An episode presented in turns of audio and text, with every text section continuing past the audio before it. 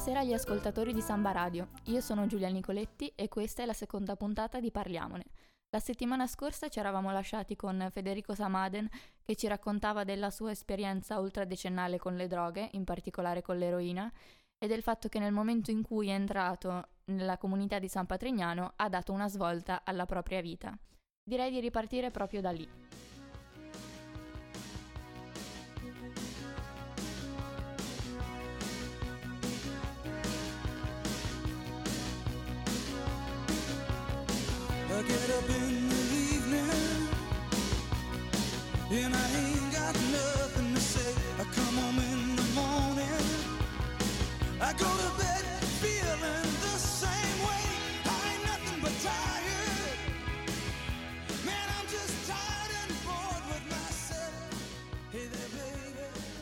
Una volta aver ripreso in mano la propria vita, le è mai capitato, guardando indietro, di provare un senso di vergogna per quello che aveva vissuto?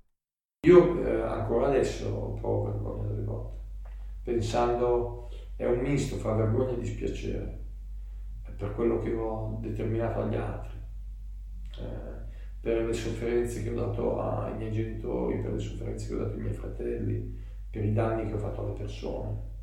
Diciamo che ancora oggi eh, fu probabilmente un pezzo di, di spinta dentro di me che continua a, a darmi energia e questo, e questo desiderio di ripagare, di ripagare qualcosa, un danno fatto. E quindi credo che sia anche una, una cosa naturale, cioè se tu per 12 anni butti via te stesso, butti via tante persone, tante cose, tanti affetti, dopo ti metti a posto con la coscienza, nel senso che non è che è una roba che mi opprime questa. Mm.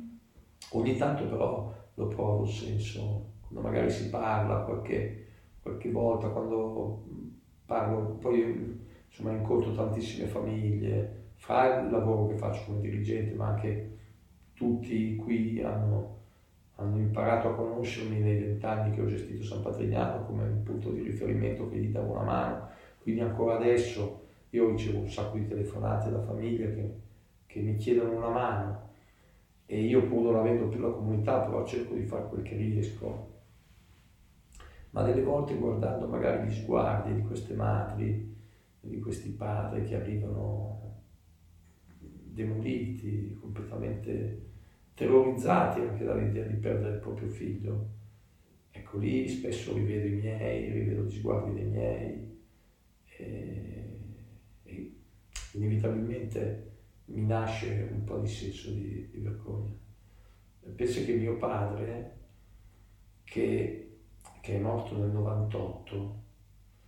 Eh, io nel 98 avevo già ampiamente non solo finito il programma di, di, recupero, ma avevo poi iniziato la comunità, perché dopo io ho finito eh, San Patrignano, dopo quattro anni di falegname, facevo falegname San Patrignano, ho imparato a fare falegname, dopo quattro anni di questo io ho pensato bene di aprire la comunità, invece di tornare a Milano a, dalla mia famiglia. No? E io, quando mio papà è morto, la comunità la gestivo già da diversi anni, avevo quindi, senza dubbi, avevo dimostrato a me stesso e a tutti quanti che il problema era superato. Nonostante questo, mio padre, prima di morire, mi disse, tu però non mi hai mai detto cosa ho sbagliato. E questo per farti capire quanto in un genitore resti dentro un profondo senso di colpa quando il figlio si droga.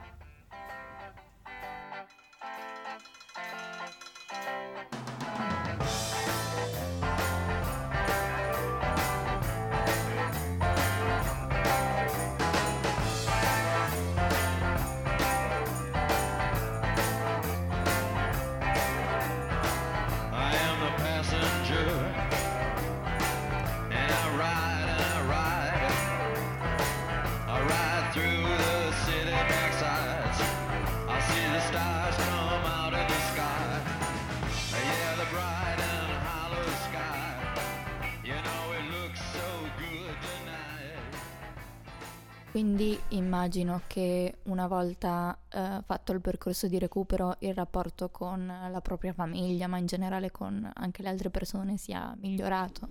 ho recuperato tutti i rapporti buoni e, e ne ho costruiti migliaia di altri.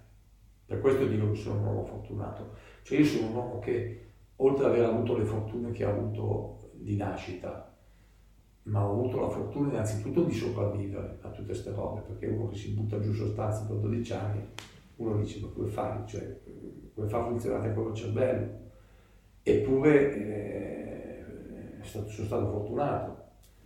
E poi la mia fortuna è stata che grazie a questa cosa che mi è capitata sono, ho vissuto vent'anni dell'esperienza più straordinaria della mia vita cioè gestire una comunità eh, come San Partignano, quindi una comunità che in realtà ha caratteristiche molto particolari perché non è una comunità terapeutica in senso stretto, è una comunità di vita, è una comunità, è una famiglia allargata, è una comunità in cui eh, eh convivi con 150 ragazzi, io ho convissuto con 150 ragazzi 365 giorni all'anno, 24 ore al giorno, vivendo insieme, dividendo tutto, a un certo punto mi sono sposato, ho fatto un figlio, viveva lì, cresciuto lì, perché quella era la mia vita.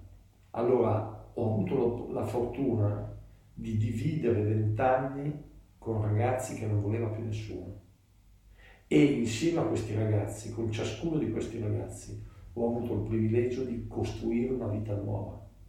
In alcuni casi è riuscita bene, in alcuni casi sono state delle ricadute, però comunque l'intensità del costruire insieme a una persona che ha toccato il fondo, che ha buttato via se stesso e che rincomincia a costruire qualcosa, esattamente come avevo fatto io, è un'intensità pazzesca.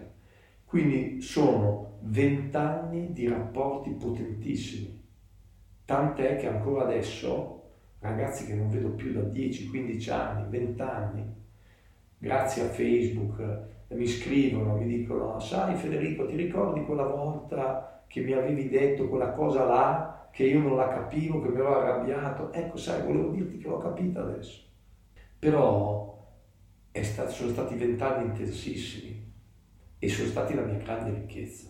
Perché io umanamente mi sono formato lì. È stata, se io ho fatto la Bocconi con l'università, io però riconosco la mia formazione lì. Vent'anni di vita dividendo tutto con persone che si aspettavano da te, prima ti mettevano in raggio X per diffidenza, perché non si fidavano, poi quando si fidavano si aspettavano che tu potessi dargli una soluzione a quella massa di angosce, casino, ferite profonde che si portavano dietro. E quindi è stato tostissimo. In più eh, sono depositario di una quantità di segreti indicibile. E anche questa è una ricchezza pazzesca.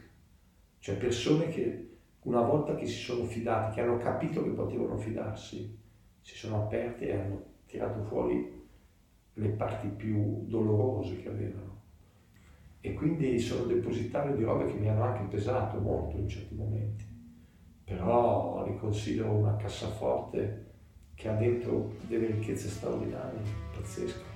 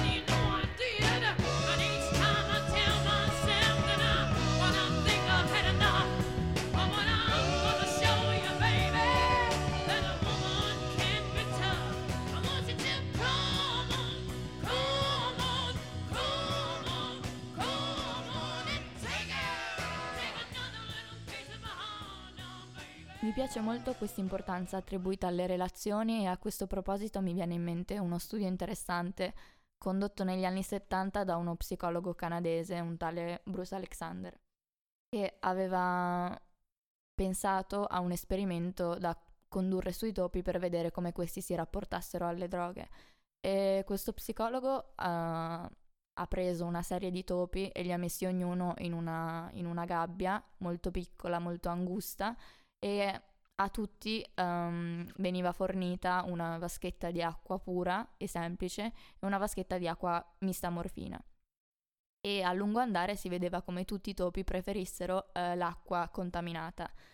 Questi stessi topi però messi in un contesto comunitario, quindi in una gabbia dove tutti potevano inter- interagire tra loro e avevano a disposizione anche una serie di giochi, e hanno abbandonato completamente l'acqua eh, contaminata e si sono rivolti soltanto alla vaschetta di acqua pura.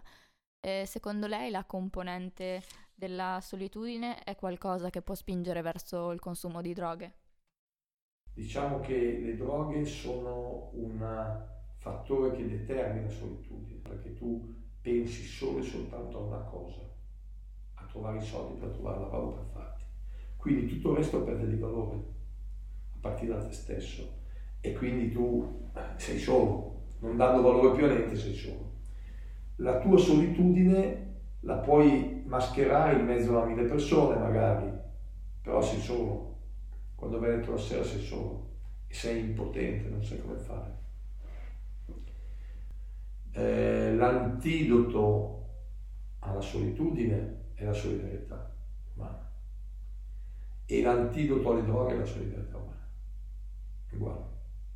Cioè, non è una solidarietà mielosa così, sdolcinata, è una solidarietà importante, cioè è, è, un dire io non ti giudico, io cerco di capire, cerco di capire, capire gli altri è la cosa più difficile per noi, perché noi, esseri umani, afflitti dai nostri limiti, siamo sempre portati a giudicare e spesso nel giudizio che noi diamo è una difesa di noi stessi, creiamo distanza, perché la vera cosa che ci, che ci spaventa è essere aperti, trasparenti e nudi rispetto a ogni rapporto.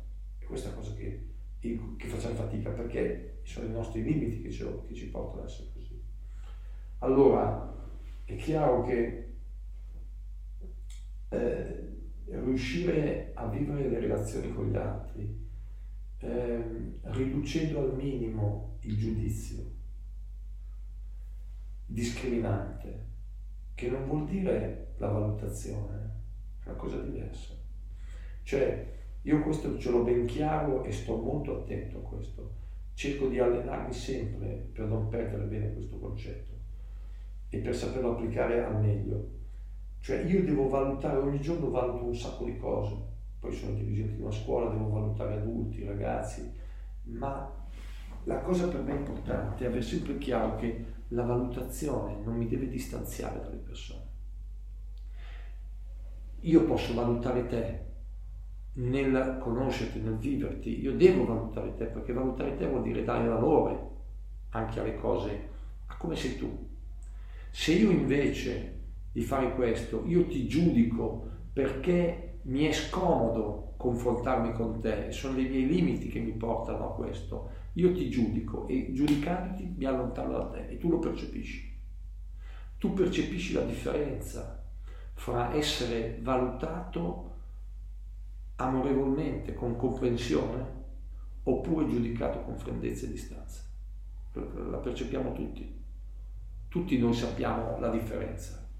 E, e, diciamo che a me nella vita è capitato la fortuna di incontrare un, uomo che, che, nel momento in cui ero messo peggio, quindi finito, ha saputo eh, trasmettermi questa sensazione di profonda vicinanza, pur dicendomi delle cose molto secche e molto ferme, anche faticose. Però questo qui è il segreto delle relazioni umane ed è quello più faticoso, quello più difficile. E se tu ti guardi al mondo intorno, ti accorgerai come questo sia un'abitudine che c'è sempre di più ed è quello del giudicare e divide. Giudicare divide, allontana e più tu allontani più crei solitudini, più crei solitudini più crei insicurezze e quindi più paure. E quindi il sistema diventa più facile. Infatti qual è oggi il problema eh, che noi abbiamo davanti e su cui dovremmo impegnarci tutti, a ridare forza delle reti realmente solidali. Ma solidali vuol dire non con la carezzina sulla testa, poverino, no, anzi, molto, molto anche forti, molto vere, molto oneste, molto, molto sincere. Ecco, questo è secondo me il grande lavoro che bisogna fare oggi. E se noi facessimo bene questo lavoro, faremmo una grandissima azione di contrasto alle droghe. Infatti è, è quello che io sto cercando di impostare adesso qua con questo nuovo incarico che mi è stato dato. Eh, cioè la frase che io ho nella testa è ogni società ha tanti tossici quanti se ne merita. Ce l'ho ben chiara questa cosa. Quindi vuol dire che noi a monte dobbiamo cercare di ricreare un sistema di relazioni che sia impostato non sul giudizio che allontana, ma, sul, ma sulla comprensione. La comprensione è la relazione vera, la relazione sincera che porta a dire anche cose faticose, però senza mai distanziarsi.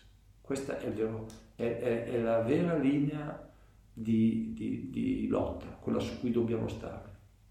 E io diciamo che cerco di andare in giro a, a coinvolgere sempre più persone possibili da questo punto di vista, perché sicuramente eh, quello, la, la, la, lotta contro la droga in realtà è uno, non dico uno strumento, ma è, è un motivo, ma dietro ci sta una roba più importante, la lotta per una società più giusta, per una società che si meriti meno tossici, cioè che, che porti meno le persone a doversi rintanare in quella tana presi da, dalle proprie solitudini, dalle proprie paure. E quindi è lì che noi dobbiamo lavorare. Allora, se si lavora su questo, molto probabilmente di droghe ce ne sarà meno bisogno. Ma siccome lavorare su questo comporta, comporta la volontà di farlo, comporta il desiderio di farlo e comporta anche la capacità di, di fare comunità, di essere comunità educante. La linea questa qui di scommessa.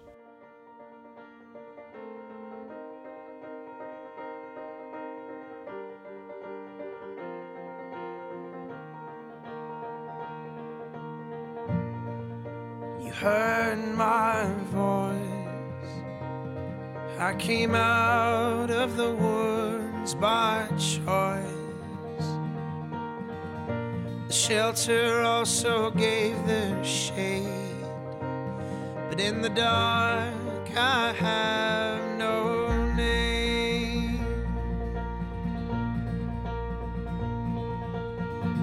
So leave that click in my head.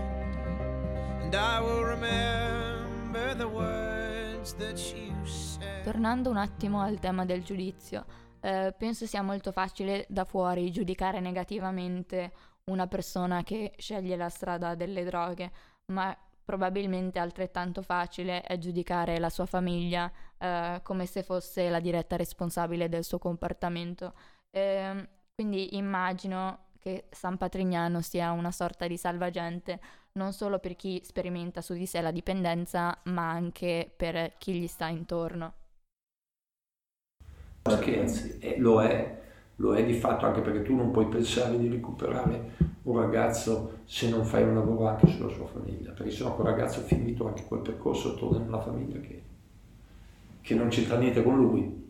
Invece eh, le due cose devono crescere insieme e quindi per molte famiglie, per molte famiglie è, stata una risposta straordinaria ed è una risposta straordinaria.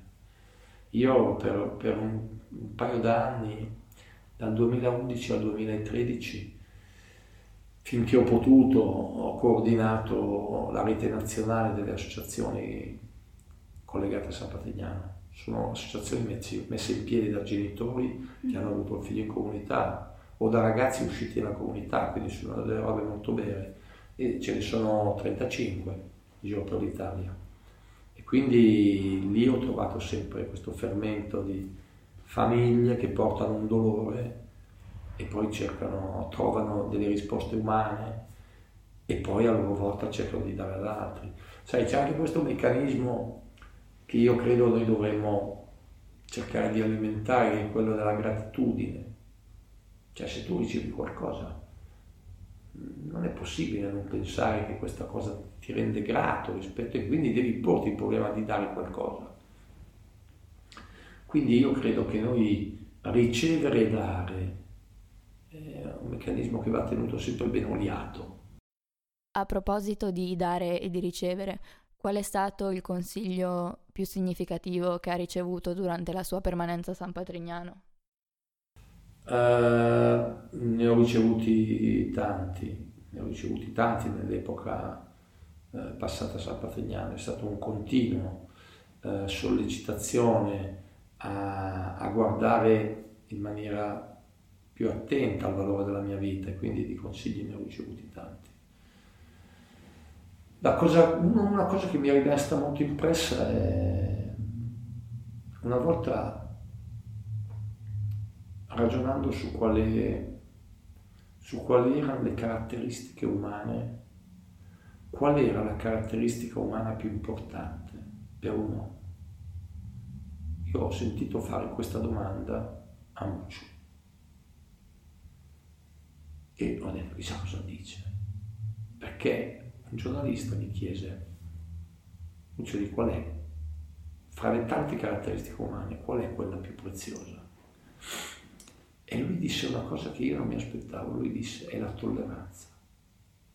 La tolleranza è il bene più prezioso, perché è quella cosa che ti permette di stare sempre in rapporto con le persone, anche quando ti sono scomode, anche quando ti fanno fatica, ma riuscire sempre a mantenere quel filo. E questo è importante per sé e anche per un'altra persona. Quindi la tolleranza, che non vuol dire lasciar correre e farsi andare bene ogni cosa, la tolleranza è un altro concetto molto più alto. E questa è una cosa che, ha, che io ho cercato sempre di, di praticare, di applicare a me stesso con grandi limiti, perché chiaramente non c'è sera in cui io sia soddisfatto di me stesso rispetto a quelle che sono le indicazioni che io vorrei che la mia vita seguisse. Quindi un uomo pieno di difetti e di errori, però, però ecco, queste cose le ho abbastanza chiare.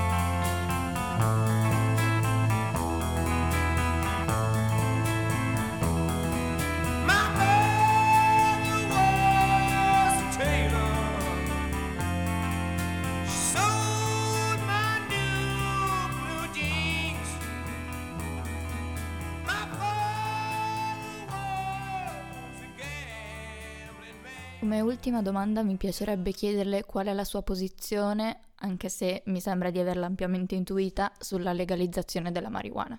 Guarda, è una, è una posizione, inutile dirtelo, è una posizione eh, estremamente ferma sul fatto che noi non possiamo andare a raccontare ai ragazzi che una sostanza è leggera io dico da genitore, io non posso pensare di eh, sostenere una cosa che fa male a mio figlio. Quindi se mio figlio sta facendo qualcosa che è dannoso, perché è dannoso? Perché si sta abituando al concetto di alterarsi. Come? Ubriacandosi, facendosi le canne, tirando la colla, non lo so. Però io vedo che mio figlio sta facendo un qualcosa che è profondamente dannoso per il suo processo di formazione di uomo responsabile, quindi sta minando la sua lucidità. Allora, se io vedo che lui inizia questo, non posso assecondarlo, non posso far finta di niente, perché quella è una cosa molto pericolosa per la sua formazione umana. Allora io devo dirgli no, questa cosa non va bene e io devo dargli segnali continui che quella cosa non va bene, poi devo intervenire anche per fare di tutto nelle mie possibilità, non posso ammazzarlo, ma devo fare di tutto per far sì che lui capisca che quella roba non va bene. Allora, se io come genitore faccio questo, faccio il mio dovere di genitore, cioè faccio, faccio il bene di mio figlio. Io non posso essere lasciato solo da uno Stato che nel frattempo, intanto che io faccio questo, dice il contrario. Cioè dice a mio figlio, no va bene, l'importante è che siano leggere, se sono leggere te le do io.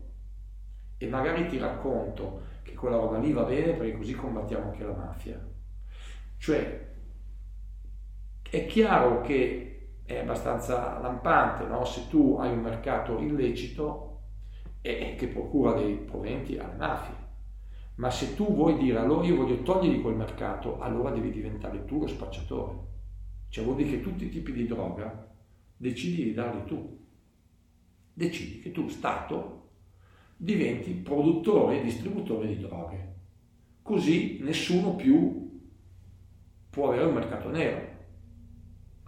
Io dico, questa è un'ipotesi che neanche non ci posso immaginare. Allora, cosa mi aspetto io da uno Stato? Che lo Stato mi aiuti. Io come famiglia mi aspetto che lo Stato si affianchi a me e mi aiuti, perché comunque questo problema bisogna cercare di, di presidiarlo bene, perché c'è di mezzo la vita di mio figlio che ha 15 anni e io non posso essere da solo come gli alpini in Russia. Quindi c'è un, un tema di fondo che mi porta non a negare il fatto che eh, si, si, prenderebbero dei soldi dalla mafia, certo, e neanche che eh, ci sono delle droghe che fanno più male, d'accordo, ma il tema centrale è, ma ha senso che io do dei segnali così contraddittori a dei ragazzi? Cioè ha senso che io Stato mi metto a, a rendere comunque possibile, quindi smetto di avere un ruolo di contrasto con tutti i miei strumenti. È chiaro che questa è una visione che ha al centro un discorso educativo. E quindi secondo me non ci sono mediazioni. Non si può dire sì però, sì ma, sì no, no, punto. Alterarti ti fa male, punto. Se poi vogliamo dire che comunque l'abbiamo fatto tutti, la, la balla, beh, diciamocelo, ma se io devo affermare a mio figlio un principio, gli affermo che lui realizzerà se stesso nella sua lucidità e non nella sua alterazione. Quindi io devo aiutarlo ad abituarsi a questo concetto. C'è un grande tema poi, quello della strumentalizzazione, che non mi convince. Anche questo discorso di parlare della cannabis terapeutica è manipolato perché è vero, la cannabis è un'erba e come tutte le erbe ha degli effetti. Quindi che possa far venire fame, che possa servire quindi a una persona inappetente, magari un malato terminale, o che possa avere un, una, un effetto um, calmante o lenitivo di alcuni dolori, ma io non ho dubbio che possa essere così. Ma se, se il mio interesse è veramente quello di far sì che quel principio attivo che c'è lì dentro in quella foglia serva a quella persona malata e basta, io faccio un'operazione molto semplice. Prendo quella foglia, estraggo il principio attivo, lo tramuto in una pasticca così, scrivo un dosaggio, faccio una, una, una sperimentazione farmacologica, come fanno tutti i farmaci, dopodiché do a quella persona una pasticchina, la chiamo R121 e quando gliela do non gli dico questa è la cannabis terapeutica, gli dico no, questo è R121, punto, così come gli do tanti altri farmaci non metto in piedi tutto l'altro film, che invece è stato messo in piedi. Allora, scusa, mi puzza di, di falso lontano meglio. Perché l'obiettivo non è quello, ed è evidente che non è quello. Se no si sarebbe fatto in quel modo. Il, l'obiettivo è un altro, è usare la parola terapeutico, quindi quello che realmente quel principio attivo potrebbe fare, per sdoganare l'uso, per sdoganare la, il fatto che quello lì deve diventare una campagna culturale, e infatti tutti i ragazzi ci sono andati dentro. Un ragazzo giovane che è pieno di ideali, che ha voglia di, di sentirsi utile, la vede come una roba positiva e quindi ci fa una battaglia di ideali. Ma su che cos'è che fa la battaglia di ideali? Sul fatto che, che promuoviamo l'uso di una sostanza che comunque viene usata diciamo nel 99% dei casi da ragazzini per sballare. Io che non sono nessuno ma che conosco questo problema, prima sulla mia pelle, poi lo conosco perché l'ho gestita tutte queste robe. Io se parlo con un ragazzo che si fa le canne, io non gli racconterò mai una balla, è una questione di onestà. Non mi permetterei mai di andare a, a montargli a un adolescente, montargli un film con dentro gli ideali, la leggerezza, perché un, la, la, battaglia alle mafie. Cioè, ma come caspita si fa a, a, a prendere in giro così un ragazzo? ed è stato fatto in questi ultimi vent'anni. Quindi sono molto arrabbiato su questo. Poi vogliamo discutere di politica economica e di contratto alla droga e discutiamone economicamente, lo so anch'io che rubiamo dei proventi se la legalizziamo. Però caspita, cioè dobbiamo essere disposti poi a legalizzare tutto, se no il mercato nero ci sarà sempre. E poi le famiglie li mettiamo nel casino, perché diamo un segnale opposto a quello che loro hanno bisogno di dare ai figli. Quindi sono, ecco, diciamo, sono arrabbiato su come è stato trattato questo tema, perché non è stato trattato in maniera onesta. Poi se un ragazzo si fa le va bene, non è mica che è un mostro, cioè voglio dire, cioè, lo so, può accadere, figurati, io poi ci ho fatto di peggio, non è che, che mi, mi formalizzo, però mi dispiace che quel ragazzo, oltre a farsi le canne, come me le facevo io, adesso al giorno d'oggi, a differenza di come me le facevo io, si costruisca sopra tutta un'idea di libertà, diritto, addirittura di uguaglianza sociale e di giustizia legato alla cannabis. Con questo spunto di riflessione si conclude anche la seconda puntata. Io ringrazio nuovamente il dottor Federico Samadel e vi invito a seguire la prossima lunedì sempre alle 16.30.